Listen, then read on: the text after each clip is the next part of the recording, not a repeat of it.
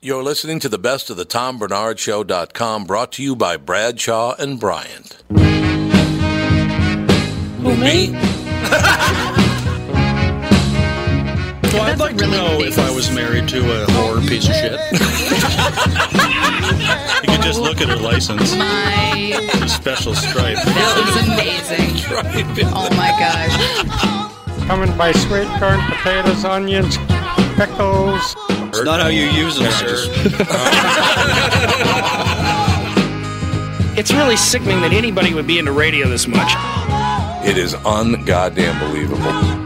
I think I'm going to hell. I just realized it. Look at Tom, you're just delicious. This is why I drink.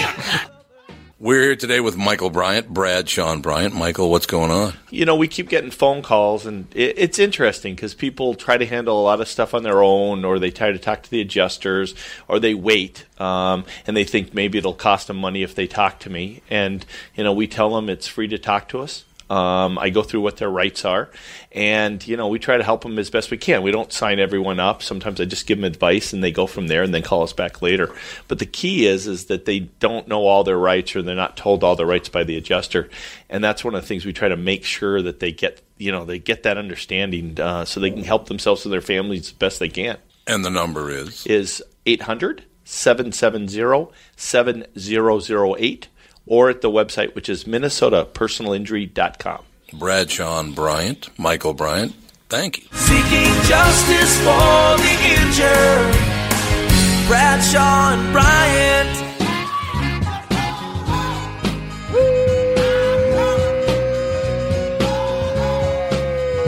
Welcome back to yet another episode of the Best of the Tom Bernard podcast, brought to you by Bradshaw and Bryant.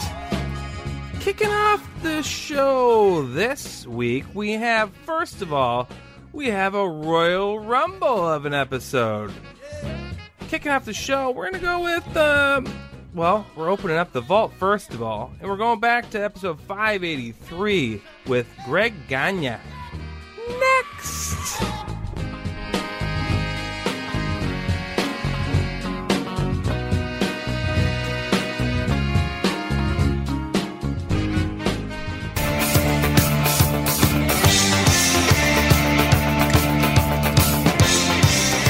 Really, little Richard Gere, Deborah Harry, American Gigolo. Call me. I love this song. I, I really do. I actually like that movie, and I don't know why. To tell you the truth, I like that movie, but I do. We had the original American Gigolo, you know, Who was that? Ric Flair. Well, that's true. Yeah, the, ori- the original American Gigolo. I, I think he did better than uh, Wilt did. Oh, God, Will, he really, he buying that twenty thousand? You know, I was uh, Jim and I come back. We came back from uh, from Japan. Yeah. we had to make a we had a wrestle uh, in Hawaii, and uh, it was on a Wednesday. Uh, so we got in Tuesday night, and we had to fly out. They put us on early to fly out to Winnipeg so we could make it by Thursday night.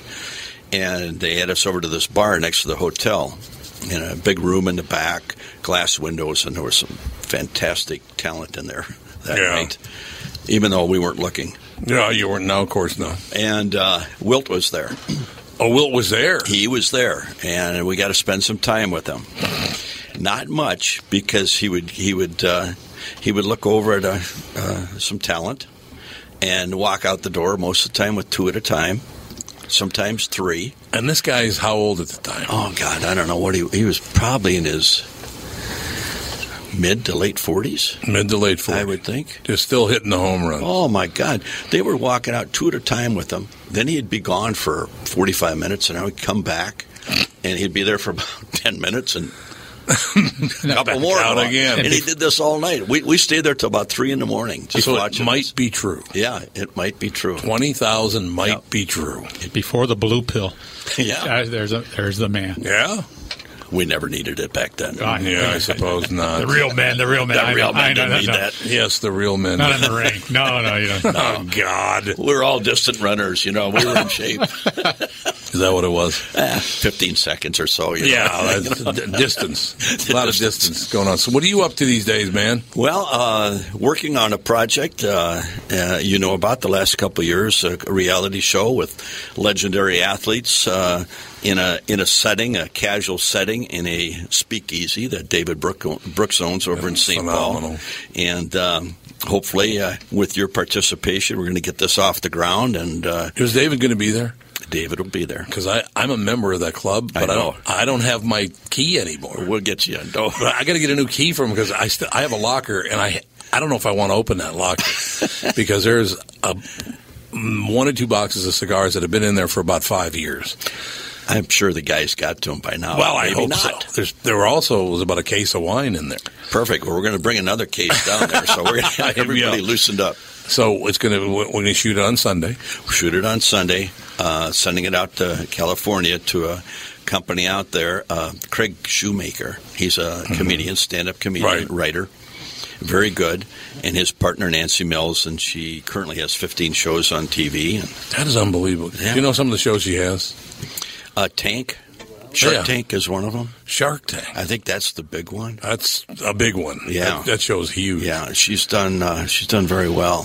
So she wants to see uh, some footage, see the characters, Right. Put it together, and then if it's good, they'll shoot a sizzle reel, and she'll pitch it for us. That's a great idea. You've been working on this for a long time. A long time, three years with it, you know. But it's so hard, Tom, as you know, to get into Hollywood if you don't have that connection or the right person. Right. Uh, I know this is a good concept. Uh, I've been around the people, and fans of all sports want to be that fly on the wall that gets those inside stories that they've never heard about the athletes. Right. You know, and it's not the it's not what happened on the field. It's things that happen on the road. In the locker room, Hey, you know, after the locker room. Uh-huh. Brunzel was just in there a couple of weeks ago. Jim, he's just a great guy. He was talking about Mad Dog. Yeah. I mean, the behind the scenes stuff was just amazing.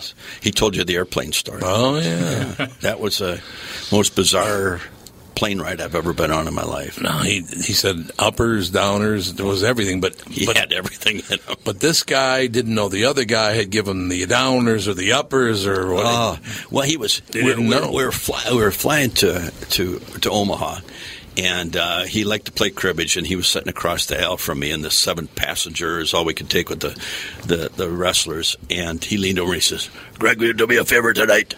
And I said, "Well, what's that, Mad Dog?" he says, "I want to wrestle early. I am meeting my wife's fi- or my wife to be her fiance, her family." So I said, sure. So we get there, and he's hurt, and he's about 50 years old at the time, and uh, somebody had gave him a pain pill. yeah, right. Oh, That's how the whole day started. That's how it started. Right. So a mad dog, once in a while, liked to drink a pint of whiskey before he went in the ring. so whoever gave him this Vicodin, he chugged it down with the uh, with the pint of whiskey. with the whiskey.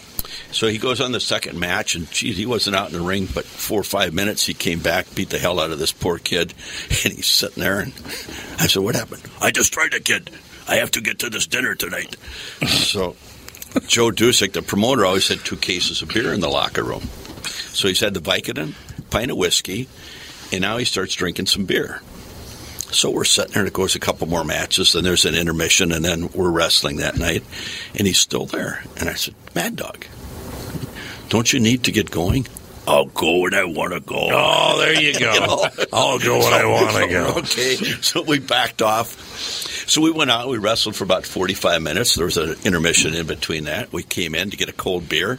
Nothing's left. Two cases. He cashed They're two gone. cases I don't of know beer. if he did, but him and a couple guys did. So we went to the airport, and we get to the airport, and a cab pulls up, and here comes Mad Dog. He gets out, and he's wobbly, right? And he's got a T-shirt on. He's got barbecue sauce dripping from his beard and on his T-shirt. And Steve Olsanowski is with him. And I said, Steve, what happened? He said, Well, we went to dinner, and we, he drank wine. He drank beer, then he drank wine. And then we stopped and he had to get another pint of whiskey before he got on the plane. Oh my God. So he, he was drinking that in the cab, so he was getting kind of wild. So I handed him a joint, thinking this would calm him down. He's got it all going now. That's right. Hey, Now, my Dr. dog is 50 Basham, years you old, never commented smoked anything. before. Yeah. So, Honest this, to so God. this is- so it's really like a pharmacy when you. When, Oh my yeah, God! you follow Oh, the we travel. got, yeah, there's. I, I'll tell you another story here in a minute, but You need a pharmacist to, to go along with Oh. you. Don't- Don't give him that joint. Give him this. Oh, Christ. Which calm they him had down. Some dandies.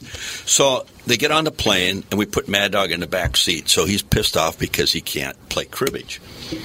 And he's sitting next to Adrian Adonis, who he doesn't like that well. Adrian Adonis, there's a name. Oh.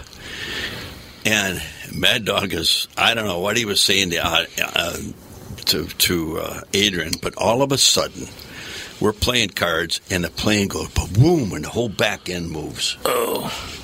And we all ducked. We thought another plane hit us. Oh, God. So we finally, as we look up, the pilot's, what the fuck's going on back there? and here's Mad Dog standing. All you can see is his back outside. He had opened the door. It's Those so planes at peaceful. I- 7,000 feet. Yeah, we're at six- 6,500. 6,500 feet. He says, I feel like flying tonight. and the pilot says, Get him back in. We said, Well, I think he's going to jump, and we're not going with him. Now, Jim said he already threw a suitcase out. Now he starts that. He gets. Oh, it's wild. afterward. Okay. He gets wild like this. And he opens up his wrestling bag and he throws out his wrestling boots, his tight, his jock strap. Everything goes out. And then empty beer case, everything that was not attached went out the door. And then the pilot told us it was the only plane built that had chains on it to hold Hmm. the stairs. Otherwise, they'd have blown off, hit the tail, and we'd have gone right down. Oh, yeah. So Mad Dog takes the chain that's holding the window up, ties it around his neck, and he's hanging out there backwards. Oh, it's so peaceful, I feel like flying. Oh, so the pilot's yelling at us to get him in. He says, We got to make an emergency landing. So we're going into Cedar Rapids, Iowa, and we see Ozark Airlines runway down here, two planes held, police cars, ambulances, fire engines all lined up. And they foamed our runway. Oh, my God. And the pilot says, Guys, prepare for crash landing. He said, I don't know if that door is going to catch or not. I got to put it down on one wheel. And Brent uh, Winger was our pilot, a Northwest pilot, and he took that thing in, and boy, it just set us down.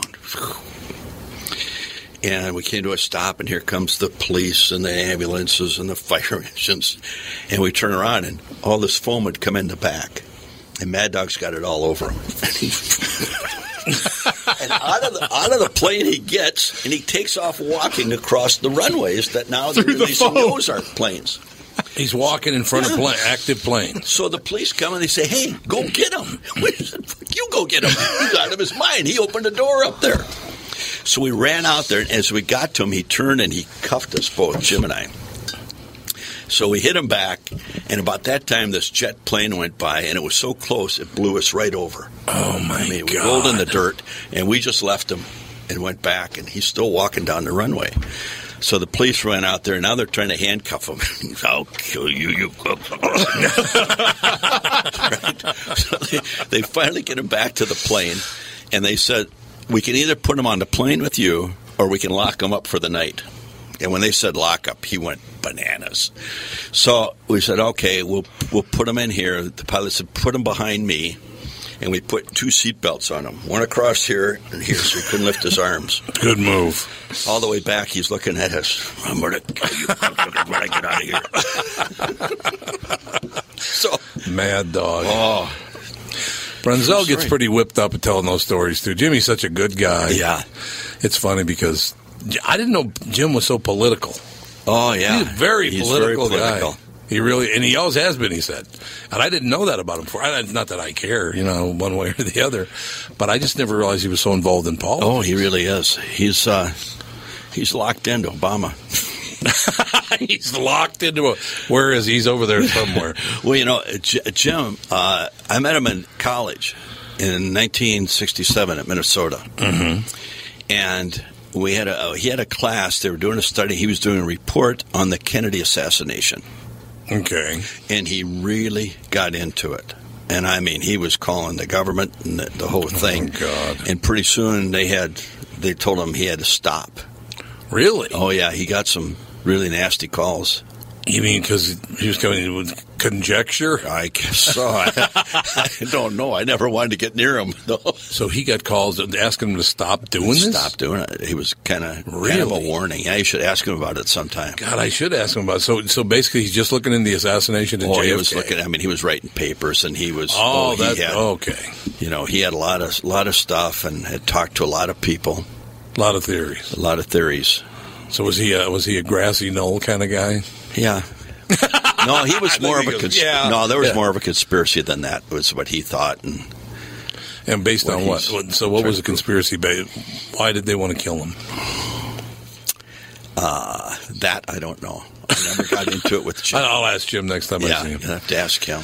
Yeah, I I mean that. have always been interested in it too, but uh, no, they were. He was getting some getting some calls, God, that's amazing, isn't it? That is Yeah, unbelievable. it's a So good gets a story. call. You should, They should write a book. yeah, yeah. Is it in his book?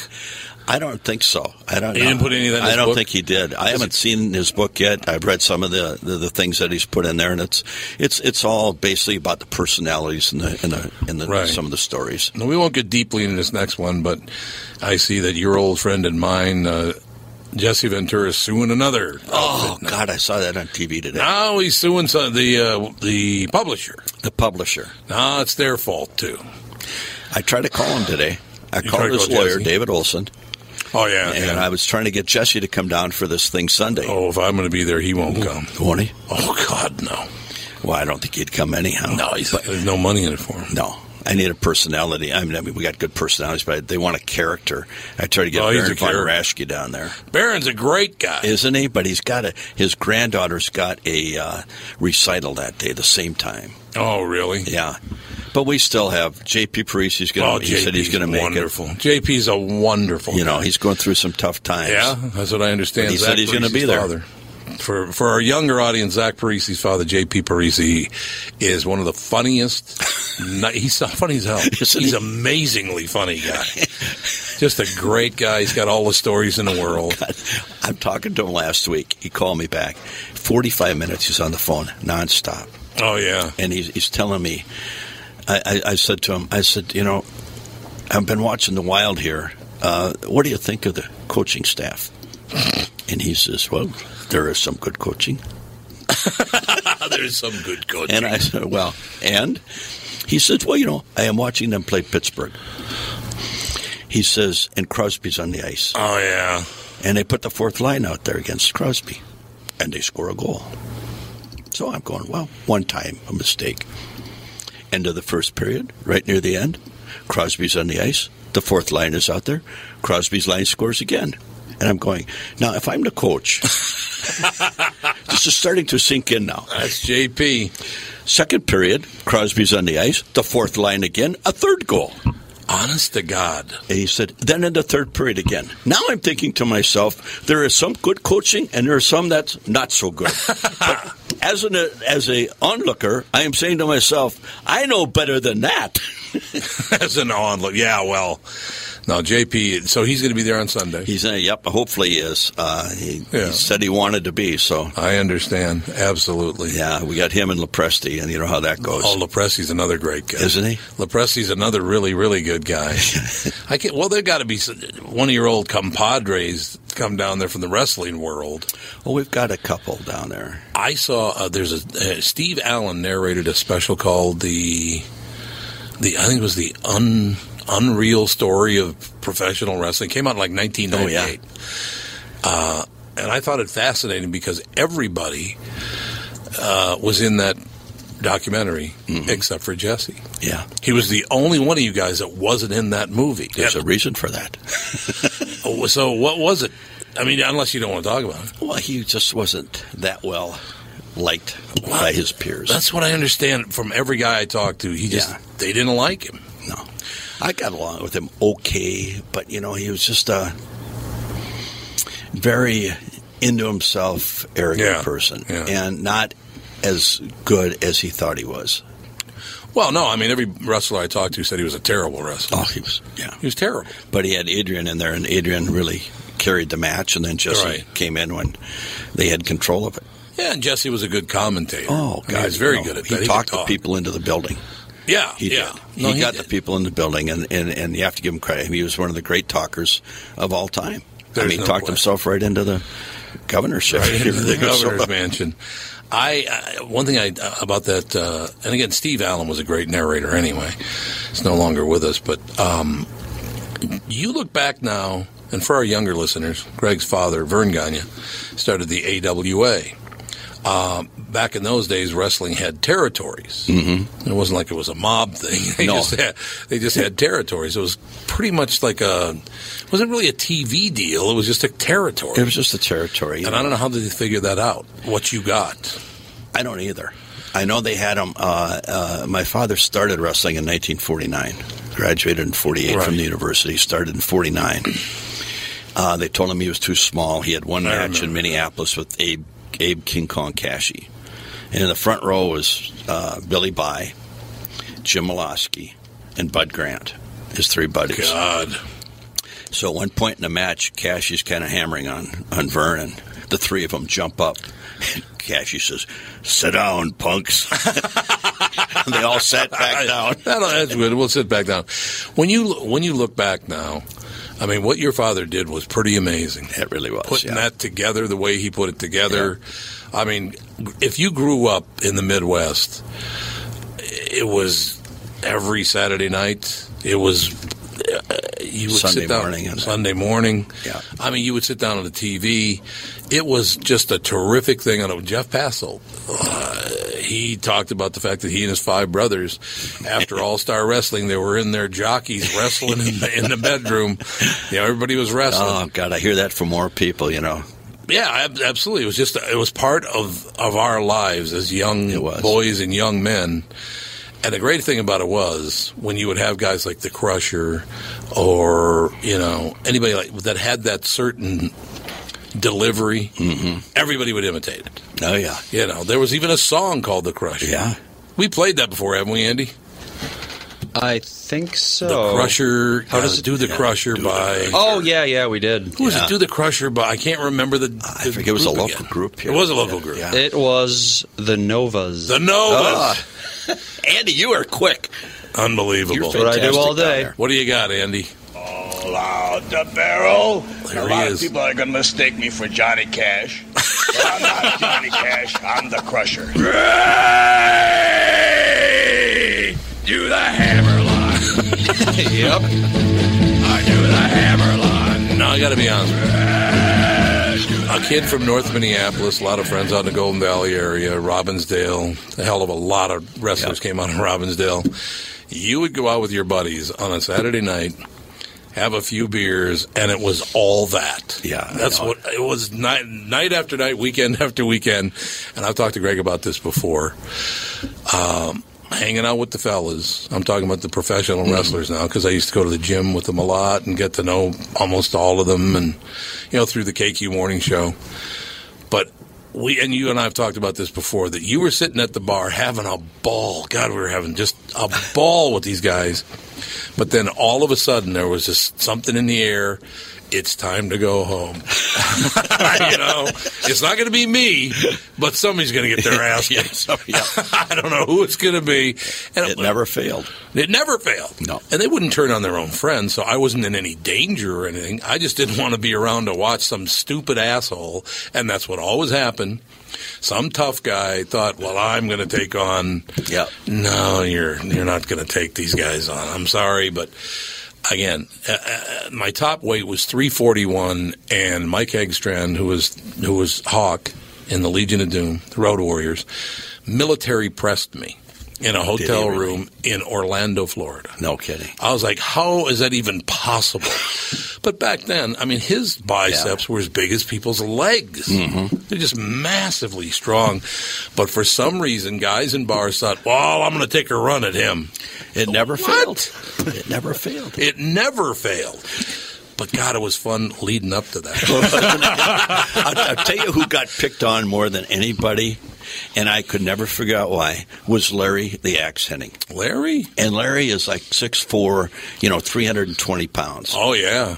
And he's telling a story. One day they're out at, uh, uh, God, what was the, the chalet out on Highway 55? Oh, yeah, the chalet. Sunday morning. On a 100. And, you know, a lot of people, Larry wasn't too well liked at that time. Larry pretty Oh, you mean boy-headed. the, by the public? Yeah. Yeah. So he's got his family, and they're going through the buffet line at the chalet, and this guy starts giving him on a Sunday morning, giving him crap. God. And Larry kind of, you know, he'd give him that look, and you know, kind of knock out. You know. About three of those looks, and then finally he's near the end of the table, and he gets hit behind the head with a potato. Larry, Larry hit in the did. back of the head. Yeah, the guy threw a potato at him. Oh my god! Well, that was the end of it. The kids and uh, his wife were there, and over he goes. He grabs the guy right through the door, but boom, head first through the door and out in the street. I just, I'll, and this is on a Sunday morning. That was a Sunday morning. This is not Brunch. Saturday night at a bar No, drinking. no. What in the hell? Uh, uh, I I'll never understand. I understand when pe- people got the liquid courage going. Yeah. Or as kid- my friend Kendall calls it, the loud mouth soup. You're drinking the loud mouth soup, and everybody's a tough guy. Then all of a sudden, but a Sunday morning at a family buffet. I know. Isn't that something? It is something. I just, I mean, when you, back in the day, when you would go out, you and Jim maybe hanging out, well, there were always people running their mouths. Yeah, there Just- was. they just- we had there a, were. We had a couple. I mean, they just they wanted to try you. Why? And you know, what? I don't know. We had a we used to have some Wednesday night parties around town. Yeah.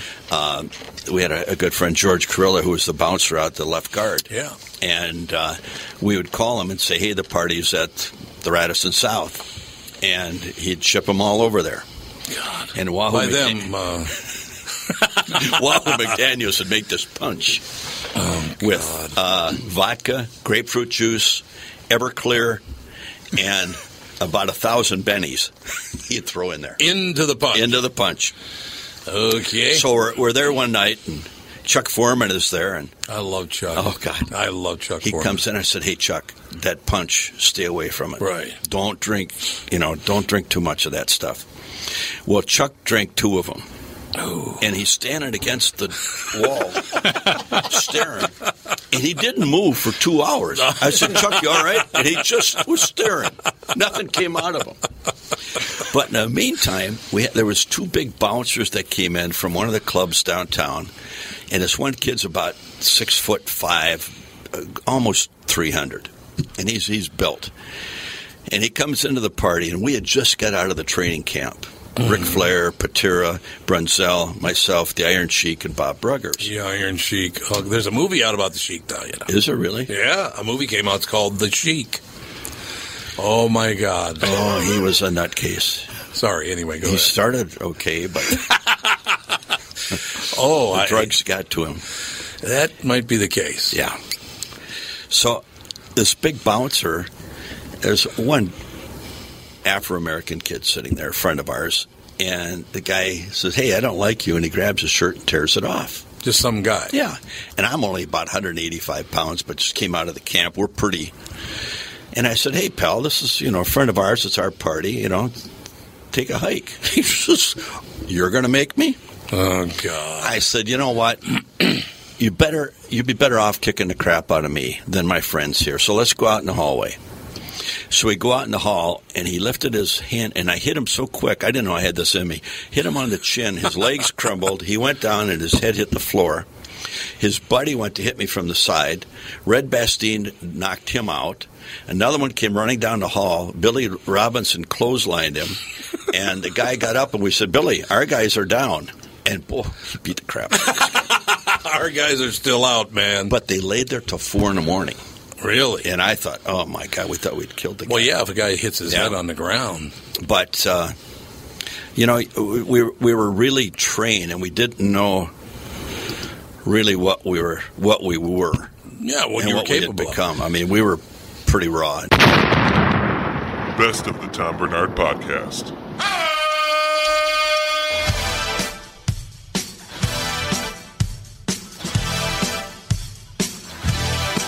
That was Greg Gagne on the best of. Coming up next, continuing on with the SmackDown of clips, we had Jumpin' Jim Brunzel back on episode 560. Next. next on the best of.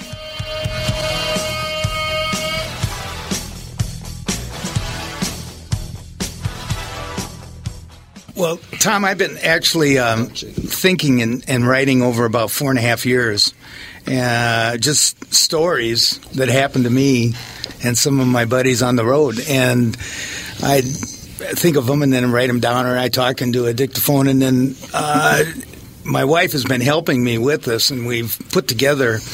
Uh, about 37 stories, and the name of the book is called Matlands, and uh, it's my uh, two and a half decade career telling uh, true stories from the wrestling uh, road. and I brought a couple, two or three of them to sh- to just let you have, and you can oh, you can take a look at it. The first one is probably the most off colored one. read that one, read that one. Well, it is the golden shower. and and to be honest with you, um, I don't have an axe to grind with anybody, and uh, uh, there's Why not? I like grinding axes. Nah, um, that doesn't get you anywhere. Well, I suppose. And then uh, I, I tried not to incorporate too much sex, drug, uh, drugs, and rock and roll because it's a part of society, and I think a lot of people have been overburdened with uh, that in various sports, and Yeah, wrestling's that- no that's other, probably true. you know, d- no different than any other sport or sports entertainment. And we uh, had a different sort of band of gypsies that uh, traveled You did have from a town band to of town, and it was uh, pretty amazing. I mean, just taking along Mad Dog Vachon was enough.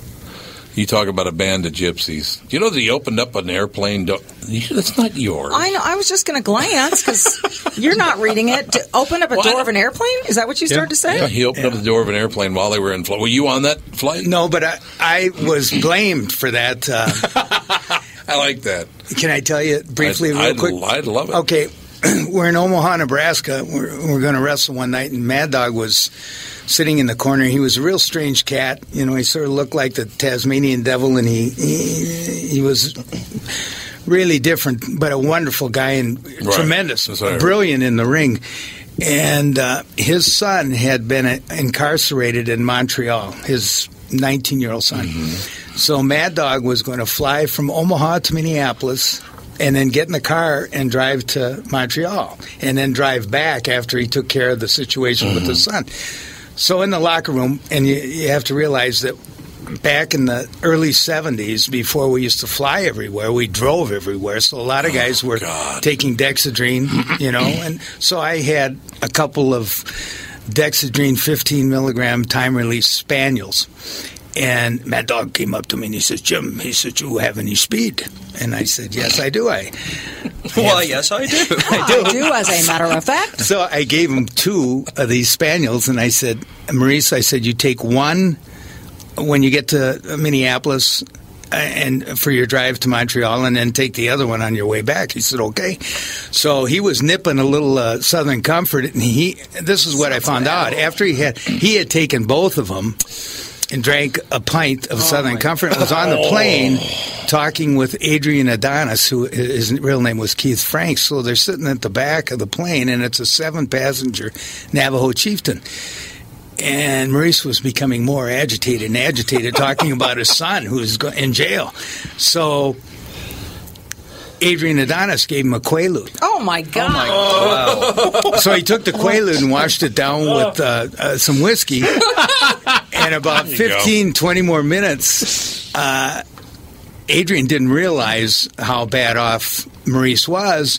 And he said to Maurice, he said, if it's so bad, why don't you jump out the plane? Oh, So he opened the door and threw his bag out, and they were at 6,000 feet, flying at about 195 miles that an hour. really happened? It's a non pressurized plane. Right. The door opened.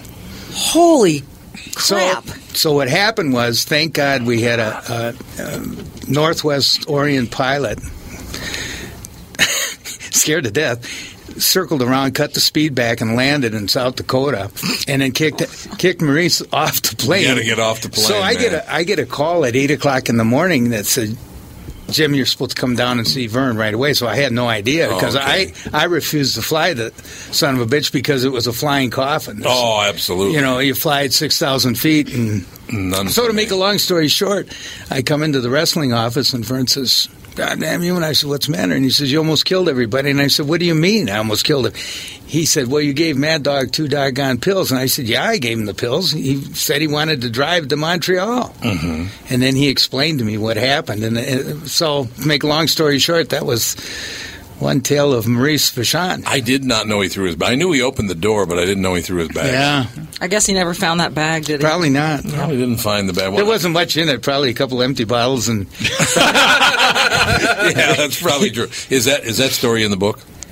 uh, yes, it is. It is great. Yeah. and in the book's called Matlands. Matlands. M A T. M A T L A N D S. I I wrote a song called Matlands in 1982. And then Springsteen stole it. No, as a matter of fact, I got permission to use his music. Oh, from you Badlands. did? Okay. All so I wrote it, and I had uh, I I don't know how many copies. I think I made a thousand, co- and it was a picture disc. It had a picture Right, of me on it, right. and then the the lyrics were pretty much close to Badlands, except I made it to wrestling. You know, Right. uh, there was uh, one little uh, lyric in there. I, I said, I don't want to be rich. I just want to be free in the wrestling world. That's a curse to me because you can never be free in the wrestling world because you're always indebted to the promoter. Yeah, well, that's a fact, and, I mean, and that's in that, just about anything. that came that became a, a real issue with uh, with um, like figures, the, the little dolls and all that stuff. That I know the WWE or the WWF at that time Mm-hmm. Mhm. had a huge problem with that because they were making all the money off of merchandising and not giving any to the wrestler. Well, we had a That's not lawsuit. Uh, yeah, you had a lawsuit, Brian, right? Brian Blair, my killer bee partner, and I right. finally uh, sued my dear friend Vince McMahon. Uh, and after You loving Vince, are you? after about four years of uh, you know interrogatories and pushing back and everything, we Oh, finally the day before we were going to go to trial, he settled out of court. oh, you did. Yeah, but uh, according to see, we signed a a contract. It was sort of a blank contract, and it said that you were going to get twenty three percent of the gross gross profits a- uh, outside of wrestling. He paid us eight percent of the net. Yeah. that's what it turned out to be. Eight percent of the net rather than twenty three percent of the gross. Yeah, yeah, that's these guys. and he's you know he's having some problems. Didn't his wife just spend like an, uh, an Yeah. obscene amount of money running for the U.S. Senate? Yeah, thirty million dollars. $30 million in bucks, two right. tries. Oh, that's right. She tried twice. Yeah, Oh, yeah my I do remember that. God. And actually, Linda is a, a very uh, intelligent, articulate, Mm-hmm. uh, nice woman. I mean, I got along better with her than I did Vince. And Vince, no, Vince took it over from his dad, didn't he? Mm-hmm. And how was his dad? His dad was a wonderful guy. I never Oh, he met him, but was? for all the guys that have ever uh, mentioned Vince McMahon Sr., they said he was the most honest promoter in the cities. Really? Or, uh, Throughout the USA at that time. Hey, where's Greg? By the way, I thought Greg was coming with you. Well, usually Greg never misses an opportunity. to talk. I know, but eh, I waited out there, and I, I he told me 1.30, so I don't yeah, know. one thirty. Yeah, oh, it's he's too bad probably- because I want. I'd like to see Greg. I would Greg's a too. good You guy. know, we we talk to each other, and you know, he's been working on this uh, production of a Right. reality show, and Right. it's, I mean, Is he you going to know- do it? Well. I think we're going to do it, but it's just a It's matter tough. of it's It- it's, it's a tough, tough because you have to have the, your own money, otherwise nobody will want to That's exactly right. you know it's hard there's so many people out there that yeah it's a great idea greg it's a great idea but you need 60 grand to come up with for a Yeah. sizzle reel No, that's exactly right. So he's still working on that thing. It's good because Mm-hmm. he really wants to do it. It's a great idea, actually. It's a really good idea. well it is because some of the stories uh, that happened in wrestling are just uh, people don't believe them but they're true You know, though, and it's the easiest job in the world. I mean, I I cannot think of a job that's easier than being like a sideline reporter on the NFL Sunday night game. I, I would agree. I mean, it's like the, Do, do you know what the temperature was during the game? that's right. I bet you it was a little chilly. Huh? Oh, i just wonder how much prep do you go through for each week I started. I started on the flight home. Prep. It's Do ya? every single day. Yeah. prep. well they, they got to know what to say It's uh, it's a lot. Just ad lib. it. No, Oh, there's Just no get out such there thing. and go, hey, bitch. Hey, Bay. Hey, babe. I'm gonna start calling the athletes Bay. See what they Bay. think. They'd probably be like, okay. What's up, Bay? God, one of these days, and not, obviously not on the air, but one of these days I'm going to find out who the biggest jerk in the NFL is from you. You are, huh? Yeah, eventually. Well, I mean, according to you. According to me. Hmm. But We were talking about the NBA this morning. You want to talk about some assholes? Oh, those guys. I think they're in every sport. I yeah, think but- they're in every industry. Is it because They're of the the, everywhere. the They're coddling they've always gotten? Uh, see, I think that's a huge part of I it. think it is. I Uh, think you're Because from the time you show any promise at athletics from a young age, you Yeah. are deemed special, unique. You maybe even are are route out of this life into the next. And oftentimes, it's not just your immediate family; it's a whole extended group of people that are counting on you and building you up Right. every single day, and not letting any of the criticism seep through. So your picture your, of yourself is pretty high. But I see. I in general, uh, going through the sports. First of all, the hockey guys are all nice guys, except for one. Uh, Brett Hall's a prick. Uh, he's not, well, he is. Wow, He's- there he- we go. Oh, he's not a good guy. Okay. Well, I said, I've never had any problem with, with telling people to their face, "You're an asshole." I've never had any problem with that at all. Oh. I dread the day you tell me that. So far, so good. Okay, so But anyway. that's the one in hockey. The one in hockey, because all, all the other hockey guys are nice people. Okay. Wrestlers have always been nice. I can't name one guy I thought was a jerk. In Can you? You would know everyone. You know, now when they were wrestling afterward, maybe a little different with Jesse, but when he was wrestling, he was a good guy.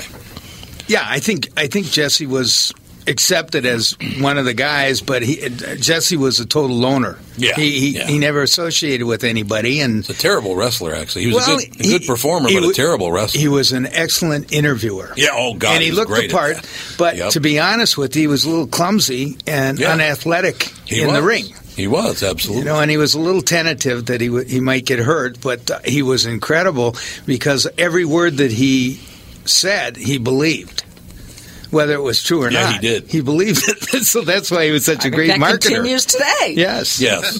so wrestling, I never had any problem with any wrestling. Nick Bockwinkel, I remember one time uh, when I was working at WDGY, there, there was a there was a, a wrestling. uh, This goes way back. I mean, long, long time ago. So like the Baron would call in, he'd go, "Hey Tom," uh, is there any-" I go, "Okay, well, just I'll count it down from three, and then you do your deal." And so. He would launch into his Baron von Raschke, and you know, it'd be great. so a lot of guys. So Nick Bockwinkel. Hi, Tom. I said, "Hi, uh, hi, Nick. Yeah, Nick Bockwinkel." I said, "Yeah, Nick." He goes, "No, it's Nick Bockwinkel." I said, "Okay, Nick Bockwinkel. I'll count it down from three, and then you can do your deal." What deal? I said, "Well, you know, whatever you're going to talk about, your deal.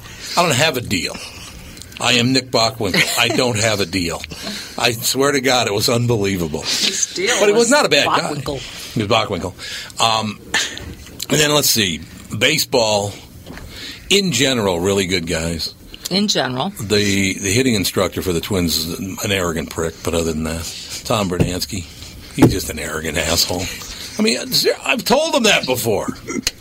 What? what? Why are you laughing about that? because Uh, I could, I have no such freedom. So I'm kind Yeah, of that's like, right. You, see, you I don't have. no such I, freedom. I, I've guessed that. you Yeah, don't have. it's that Do you know freedom. Paul? Ma- Yeah. Molitor very well? Molitor, I don't know him really well, but he's a very nice. guy. He is He a is a nice good guy. guy. Yeah, Molitor's a really Paul is nice. a nice man. He's a huge Bruce fan too. Uh, almost every every show I've been to, he's always been back there with Bruce. So. Oh, yeah, I could see that.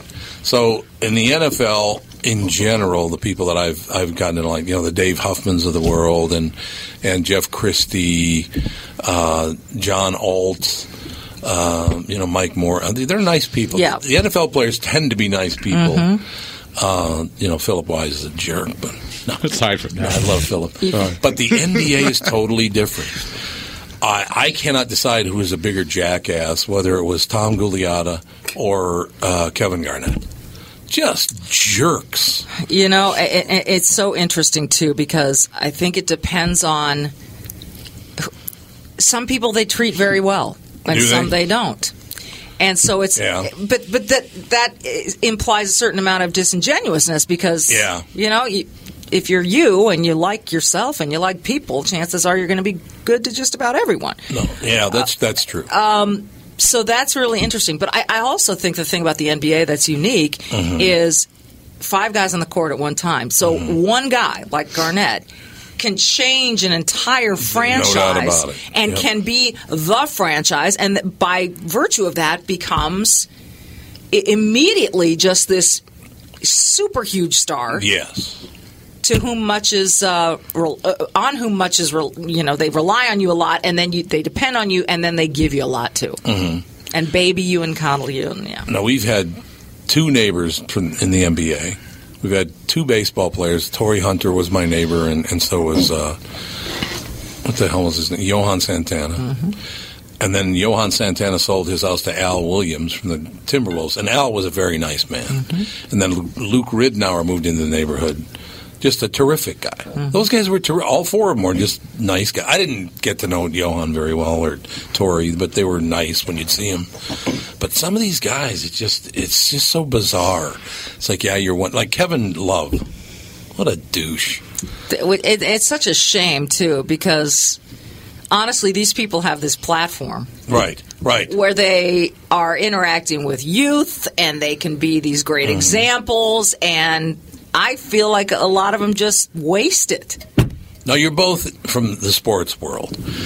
Did Kevin Love think when he was going to Cleveland that he was going to be the center of attention? No. because he's already saying he's leaving. He's already going to opt. He's already said I'm opting out. Did you know that? I didn't know. Yeah, this. he announced Oh, No it way. today that he's because they're not giving him the ball enough. He's going to opt out of his contract at the end At of the this end of the year. year. You're going to play with LeBron James in Cleveland, and you thought you were going to be the go-to guy.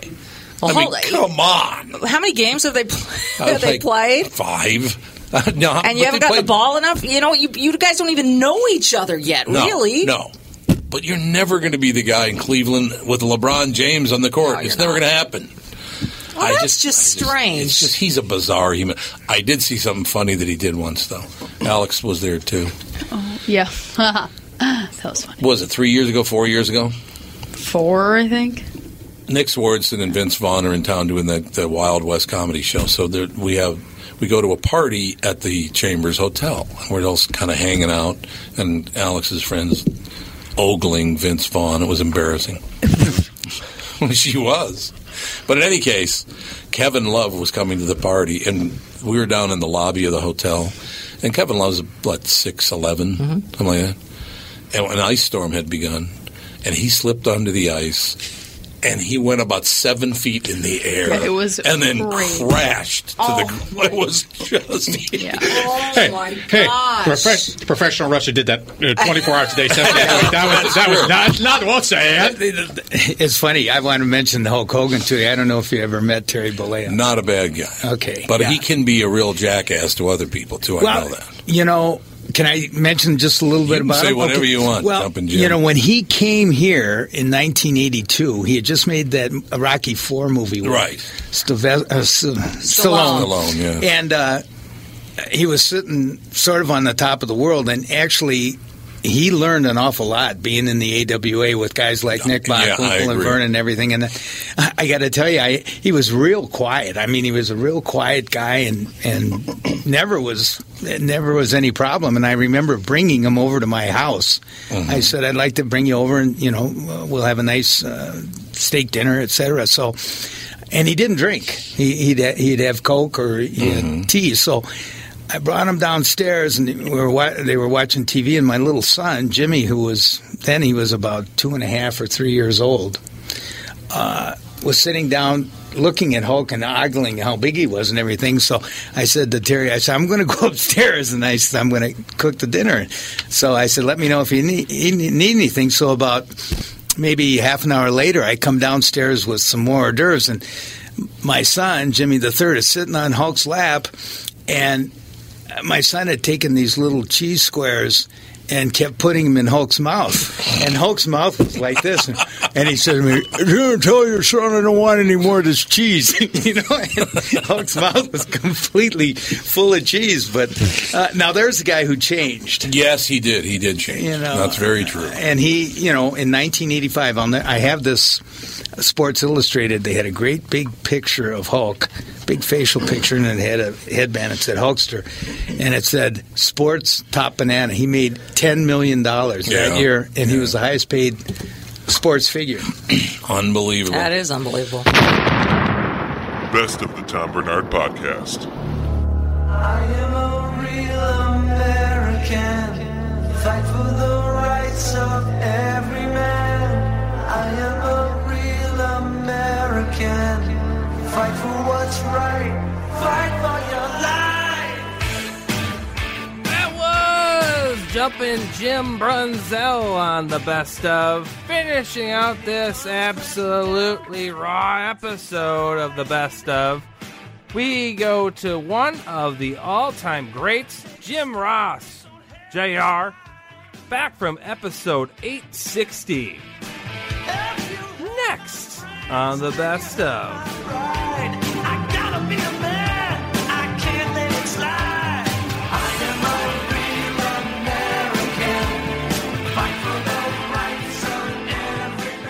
WWE E Hall of Famer Jim Ross, the new voice of Access TV's host series, New Japan Wrestling, play-by-play commentary along uh, being alongside NJPW veteran and former UFC heavyweight champion Josh Barnett. That's a hell of a team you got there, Jim. Hmm? Jim, I'm here, but I can't hear you because of the damn music. Oh, there you go. oh, who had the music on? Who's the joke on here? Me? no, no, I, Jim, Jim, I can't, I can't hear the music. I know what happened. What happened? It's probably fine now. Okay. So you can hear now, Good now. Jim, right? Beautiful. I'm Serene, sorry, man. wonderful. Serena, That's wonderful. The tones of Tom Bernard, ladies and gentlemen. Yes, thank you very Oh, much, Jim. Great, Oh, Now he's going to be all filled with great, ego. to, great to be here. Um, Jim, I got to tell you, uh, we just I was just talking about you and Josh Barnett working together as a hell of a team. That's a great team, as a matter of fact. He makes me uh, look good, which takes some doing at this stage of my life. and he's also very intelligent. And I think our, our broadcast will be a. Now, somebody are going to roll their eyes on this, what I'm about to say, and that's cool. I think we're going to have a smart pro wrestling broadcast. I think we're going to not insult your intelligence. I think we're going to call what you're seeing and embellish on that, like calling a ball game. And uh, that'd be like Adrian Peterson carrying a ball, and you're talking about the price of hot dogs on the second level concession stand. It doesn't make any sense. It's a disconnect. So I, uh, I think that that's what we're going to do on Friday night, and I think folks are going to notice the difference and like it. Well, I, I tell you what, I, I often tell a story, Jim. And again, uh, while you were hearing music, I was talking about you being a WWE Hall of Famer. And I did, I want to mention something very quickly. One of your old compadres. Well, I don't know about that, but um, Bernie Sanders is in town today in Minnesota, plugging for votes. And Jesse Ventura uh, offered his endorsement, and Bernie Sanders said, no thanks. Is that true? That- Really? yes. Oh, That's a true it's story. Oh true. it's a true story. Jesse said, Well, listen, I'll endorse you for running for president. And, and Bernie Sanders said, No, that's okay, Jesse. I don't, I don't want your endorsement. Poor Jesse. Poor Jesse. I know. He's not a very nice person. Not uh, these days. That, that not was to a big me. Not mistake to he me made. ever. Oh, he's. Oh, he's always been a jerk to mo- most people. He, he and I got along for a while until he became governor, and then it, I don't know, it kind of blew up after Then that. he was the man, and Tom didn't like him. He was my broadcast partner for a while. Uh, I remember that, yeah. And I, uh, I have admitted, and I'll talk about it this Friday night on The Voice Versus. That's this big one-hour interview that the Access is doing with me with Mike, Michael Chavallo. He asked me about why Jesse Ventura and I weren't more successful as a team, because at that point in time, some fans thought it was like a quote-unquote dream team. You know, Jesse the Body coming to WCW and teaming with me and all that good stuff. And quite frankly, I didn't get along with him well. It was basically my ego getting in the way of common sense.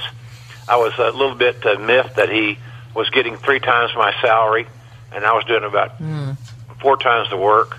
Uh, but that was my problem, and I admitted my problem, and so we underachieved. But I didn't ever hate him. I also did XFL football with him for a while. I remember Uh, that so- too. Yeah. You know, he's he's this kind of guy you, you you can't get too wrapped up in his his beliefs. They are his opinion, so you let him have his opinion, and doesn't mean you got to buy into it. I I I I had a lot of political conversations with him that were not endorsed. Like he loved the conspiracy theory stuff all the way back when Oh, we were yeah. doing wrestling. He's a Oh, very God, unique guy, very intelligent, but we didn't see eye to eye on a lot of things, and a lot- and I'll take the blame for that. Well, Michelle Tafoya, who's with us right now, speaking of football, of course, Michelle does NBC Sunday Night Football. She's a sideline reporter uh, for that that fabulous, the highest rated show on television, as a matter of fact. Now, have you ever met Jim Ross, Michelle? Uh, Jim, have we met in person? We might have met at a ball game somewhere down the road. Michelle, I've always enjoyed your work, and I think you guys do a great job. I'm a, I'm a regular viewer on Sunday nights. I can tell you that. Thank you very much. We appreciate it. Now, Michelle, you said that Jesse was ne- has never been nice to you. Jesse, no. No, he. I didn't. I didn't know that. What, he why ripped would me. He be mean? he- he- well, he ripped me on the air as a sideline reporter, saying that I could know nothing about football because I never played the game. And he said Cheryl Miller t- covering the NBA is fine because she played the game, but someone like Michelle Tafoya, yada yada. So as he's on the air on KFan ranting about me, I called in, and they put me on with him, and I I took him on, and he backpedaled, backpedaled, backpedaled, backpedaled, and then I hung up, and he got back on the air and said, "What a joke, Michelle Tafoya, blah blah blah." So Oh he wouldn't say to my face what he would say. You know what I mean? It was just, Oh, and God. so I've never appreciated him. That's the that, Michelle. That's the the latent traits of a pro wrestling villain. No. the heel. You tr- and you cheat to gain your advantages, Yeah. and then you deny the culpability of your transgressions. I see. That's a great pro wrestling villain, and so that's what he. That's the, you got the pro wrestling villain treatment. Unfortunately, Yeah, it, it, it didn't Uh, didn't sit too well with me. Jim, I have to, I have to tell you that uh, going all the way back in uh, in my life, I remember watching professional wrestling. Of course, at Vern Gagne had the AWA in town here for many, many years, and that goes back uh, since before I was born.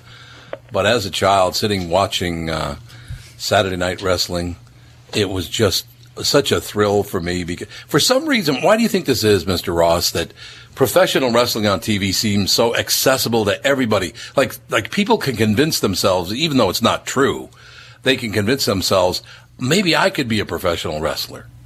that there's that connection there. You know what I'm saying?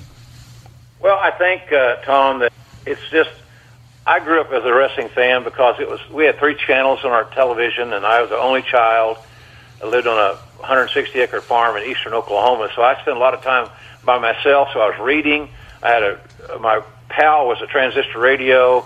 Uh, I read. I watched TV. I did my chores, but I liked heroes and villains. Everything Right. seemed to center around the basic fundamental of good versus evil. I had no problem with that, and I still like it today, even though some wrestling organizations seem to think that's too old school. But good versus evil is something that we all encounter in some shape, form, or fashion every day in our life. Uh, you know, the, the visiting team on a at an NFL game are the villains by and large, and the home team are the fan favorites. Duh. And so you, you play off that dynamic to create rivalries. And it, you know, I'm a Steelers fan, so I every when anybody that the Steelers in Cincinnati, the Steelers and the Browns. That's a big deal in our household because I married a nice Italian lady from Pittsburgh. I sleep, there you go, woman, and I eat her cookie. I'm damn sure going to support the Steelers. I pro- I'm not. I'm smarter than I look. Thank God. I love that. Evil That's- is part of the crux of a lot of that stuff, and the storylines were easy to follow. Uh, it was episodically produced. Uh, Yep. it was local. They were talking about things going on in your market. So all those things contributed to the success of, of that of the genre that's been on since on TV since the early fifties. You know what I love, Jim, is uh, back in that. Is there an element of that in New Japan Pro Wrestling? Also, I mean, obviously there you got the heels and the good guys, but but is I guess the interview part of it. Product yes has has uh has uh, fan favorites and villains, but the line is not as pronounced as it used to be back in the day. Mm-hmm.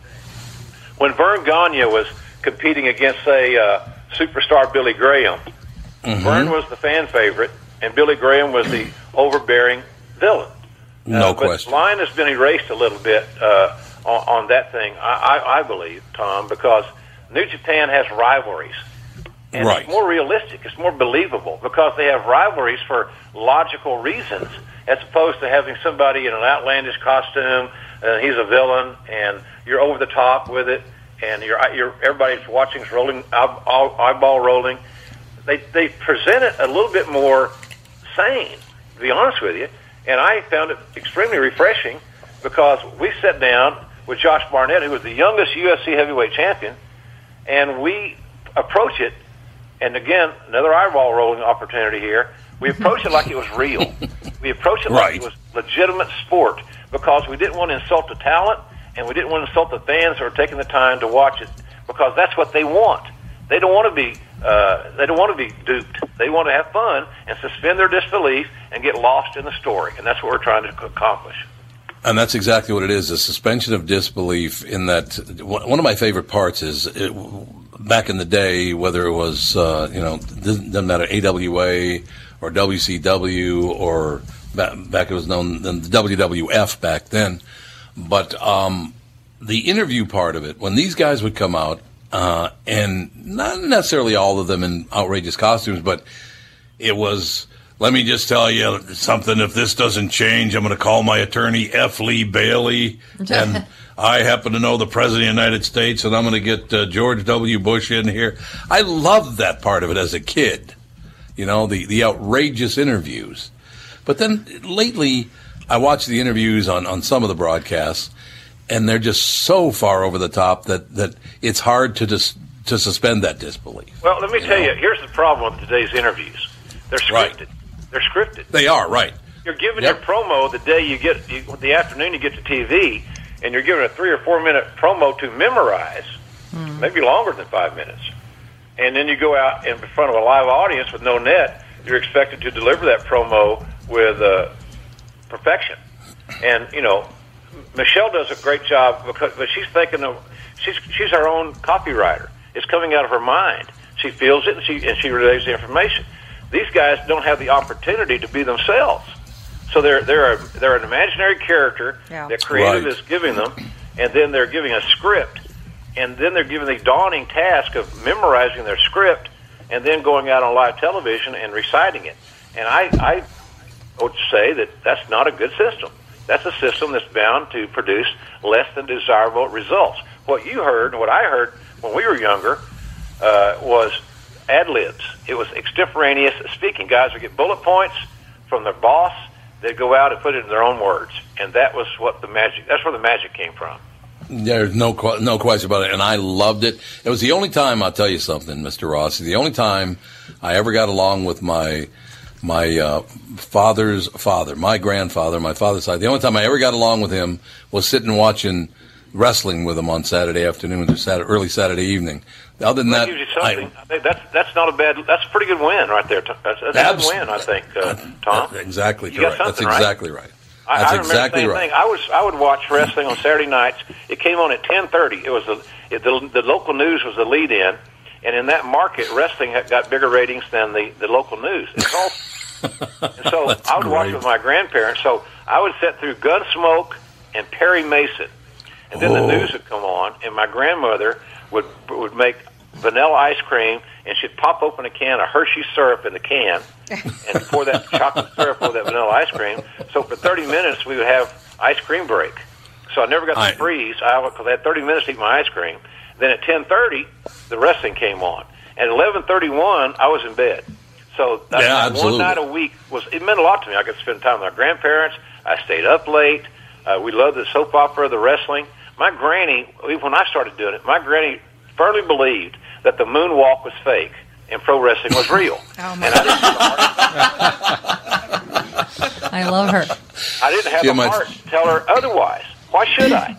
She was Uh, happy, why should you? and she liked it. So I I liked her liking it, and so I got those memories of my grandparents. Thanks to pro wrestling, believe it or not, that uh, I'll always have a debt to pro wrestling for because I, those are memories that I will cherish till the day I die. That's sweet, though. That's really sweet. There is no question about it. And one thing I had to tell you, Jim, because you can see Jim Ross once in a while wearing a cowboy hat. You can catch that once in a while. So one thing I've al- I always admired about Bum Phillips when he was at a a home game down in the old, uh, you know, the old Houston Oilers. At a home game, he would never wear his cowboy hat indoors. He said, "I don't wear hats indoors." I admired that. Oh. Yeah, I I, love really it. did admired his character. I love that. His mama taught him better. He, he'd say, "My mama taught me never to wear my hat in the house. She wouldn't let me wear it in her house, so I'm not going to wear it at work." Uh, I unfortunately have violated that rule of Bum Phillips, uh, not because I don't uh, admit to the his the truth in the uh, hat in the house deal, but I was in a show business environment, and that's what the Yeah, boss well- wanted to wear. That was that was Jr's uh, uh, you know stereotype of, of, O- of an Oklahoman. So now I wear the hat. I go to all the OU games. I'm on the sideline with the team, and you, you can just look around. And somebody said there's a nice uh, about me. Uh, if they see a black hat on the sideline of an OU game, they take a shot. I don't endorse that. No, you were, you were speaking of JR. I want to know where I can get JR's BBQ. jrsbarbq dot com. Where can I get some of that uh, Our, our, barbecue our sauce? business, our condiment business is growing. It's a, my mom always wanted people to eat her cooking, so mom made the, the barbecue sauce from scratch. My wife has been able to replicate it, so we haven't made a factory here in Oklahoma City, and uh, we make barbecue sauce, chipotle ketchup, which is sweet and smoky, and we make uh, also make uh, uh, jalapeno honey mustard called Main Event mustard. It's got one gram of sugar and one carb really good. And I like uh, we got 'em got them on online at www.shop.com. I just got it cleared uh, 200 plus grocery stores in the southeast called. And uh, It's called Oh, so- what? We missed you. Oh, It cut out a little bit. uh, Ingles Markets, I N G L E S, but E www.shop.com is where everybody can get it in North America and have it delivered to your house. And we appreciate the uh, the consideration for that, quite frankly. Well, I'll tell you what, I can't wait to try it. Jim, you've always been, I've, I've enjoyed your work uh, right along. We're probably close to the same age, but I've enjoyed your work all uh, all my watch in life. I love the way you approach it, and Josh Barnett is a hell of a catch too. You two together uh, got to be terrific. And if you're on it, I'll watch it. So I'll be watching New Japan Pro Wrestling. I can guarantee you that on Access TV. That's very nice of you. Very nice of you, uh, Tom. I appreciate it very much. And Michelle, it was really fun being able to say hello to you on the phone here today. Oh, Likewise, right back to you. I, you know what? You, you, everything about you, all I need to know is that you take your hat off when you go indoors. I have newfound respect for you, sir. Seriously, that's There you go. beautiful. well, I, Jim, I I, wonder if also wipe my feet.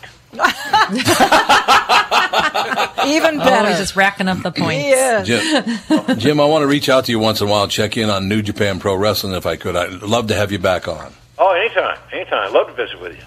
Thank you, sir. I appreciate your time today. Okay. Jim Ross, Access TV's New Japan Pro Wrestling. He is so good at that. Yeah, AKA JR. You talk also known as JR. That's Yes, right, Jim. Mostly JR. JR's barbecue sauce. what do you say? E WWEshot.com. Yeah. Talk Uh, about a gold mine. They are going to make a fortune on this. Seriously? I'm I looking through some of the think you're pictures probably right. uh, in Japan, and they have uh, the wrestlers uh, all in their regalia. Uh, one guy's laying on his back, and they have a Japanese uh, ref. I think it's good. They Yeah. love that sort of spectacle in Japan. Uh, I'm- the, the wrestling itself, they, they, look, they look actually Oh, Love like, it. they have good uh, skill too. These guys, like some of these moves they're doing are pretty tough. And he said something. Yeah. Uh, he said something about the the fact that you know these guys uh, have to be themselves. You know, if you look at the combination of being an actor and the athleticism that goes into this, I mean, these guys really have an incredible talent. You know, whether or No not it's doubt a sport or about not, whether or not it, there's an element of uh, uh, of I don't know what to call it, uh, less than uh, what is happening? But if, when you when you when you s- that, that sort of you know it's it, whether it's fake or not or whether you think it's that it's not real Right. that's not important. I mean the entertainment piece of it is an exceptional thing, and these guys really should com- be commended, all of them. And when you think back, man, they all have had this great personality and this great uh, ability to be great acrobats. That's great. It's starting to resemble the GOP, Oh, hey. Oh, see? isn't it? Yeah, they don't have to have Not that. really. Oh. The GOP's only really Trump is the only oh wild no, card no, there. no! They're all calling each other names now. That's and, how it's uh, always been, though. Attack ads and everything. He's brought it to a different level, that is for sure. Yeah, it's Um, gotten really nasty. All of a sudden, Trump's a KKK sympathizer, Oh, Nazi yeah, that's- sympathizer. It's just gotten That's out. sad. Well, the, I was pro Rubio until he started doing that, and now I'm pro nobody. doing what? Hitting Get back? Down in the dirt. Nah, he's been down in the dirt too. He really upset me by, by with all his name calling, getting down in the dirt with all the Mhm. other pigs. Yeah. that bothered me. I liked him until he did that. Yeah, now at this what- point, I'd what rather did just he have no say president. exactly that bothered you All so the much? spray tan thing and the small hands means he has a small penis. Yeah, really? He Come never uttered the word penis. I know he didn't, but yeah, okay.